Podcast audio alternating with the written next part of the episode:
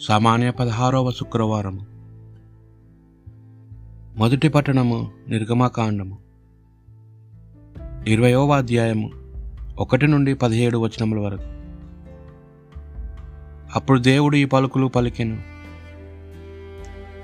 మేము దాస్య నిలమైన ఐగుప్తు దేశము నుండి తోడుకొని వచ్చిన యావేను నేనే.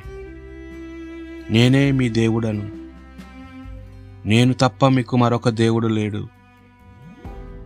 పైనున్న ఆకాశమందు గాని క్రిందనున్న భూమి అందు గాని భూమి అడుగునున్న నీల యందు గాని ఉండు ఏ వస్తువును ప్రతిరూపమును గాని విగ్రహమును గాని మీరు నిర్మింపరాదు.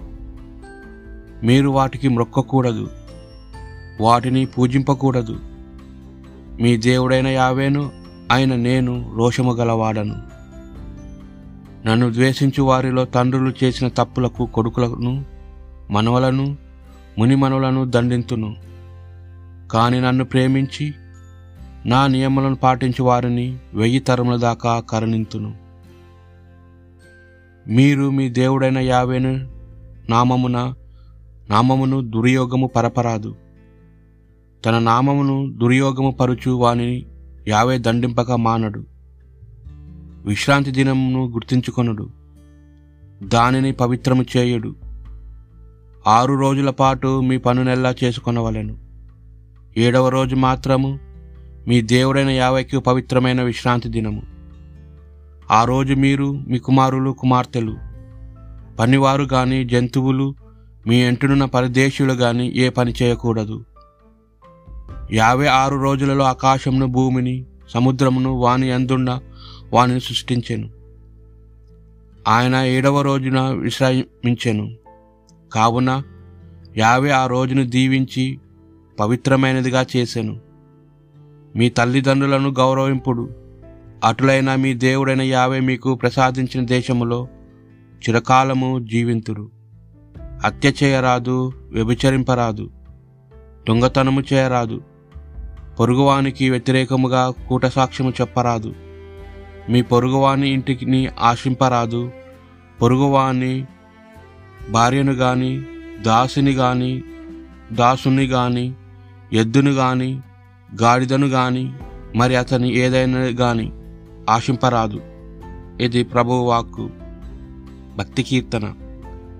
ప్రభు కట్టడలు నీతివంతమైనవి అవి హృదయమునకును ఆనందము చేకూర్చును. ప్రభు విధులు నిర్మలమైనవి. అవి మనసునకు వివేచనము వసగును. దైవభీతి నిష్కంపమైనది అదే కలకాలము మనను ప్రభువు చట్టముల సత్యమైనవి. అవి అన్ని ధర్మమైనవే. అవి మేలిమి బంగారము కంటే దగినవి తేనె పట్టు చిప్పల తేనె కంటే అవి నీ దాసుడైన నన్ను హెచ్చరించును. వానిని పాటించు వలన నాకు గొప్ప బహుమతి లభించును. సువార్త పట్టణము. పునీత మత్తయ్య గారు రాసిన సువార్త. పదమూడవ అధ్యాయము. పద్దెనిమిది నుండి ఇరవై మూడు వచనముల వరకు. కనుక విత్తువాని ఉపమాన భావమును ఆలకింపుడు. రాజముని గూర్చి వాక్కు వినియు. దానిని గ్రహింపిన గ్రహింపని ప్రతివాడు త్రోవ పక్కన పడిన విత్తనమును పోలి ఉన్నాడు. దృష్టుడు వచ్చి వాని హృదయంలో నాటిన దానిని ఎత్తుకొని పోవును. రాతి నేలపై పడి విత్తనమును సంద సందేశమును వినిన వెంటనే సంతోషంతో దానిని స్వీకరించును. వానిని సూచించుచున్నది. ఆయనను వానిలో వేరు లేనందున అది కొలది కాలమే నిలుచును. ఆ వాక్కు నిమిత్తమైన శ్రమ లేదా హింస సంభవించినప్పుడు అతడు వెంటనే త్రొట్రులును. ముండ్ల పొదలలో పడిన విత్తనము పోలినవాడు సందేశమును వెంటనే ఆలకించును కానీ ఐహిక విచారము ధనవ్యాహోహము దానిని అణిచివేయును కనుక వాడు నిష్ఫల్పుడగును. సారవంతమైన నేలయందు పడిన విత్తనము పోలినవాడు వాక్కును విని గ్రహించి నూరంతలు అరవదంతలు ముప్పదంతలగును. అది ముప్పదంతలుగా ఫలించును. ఇది ప్రభువు సువిశేషము.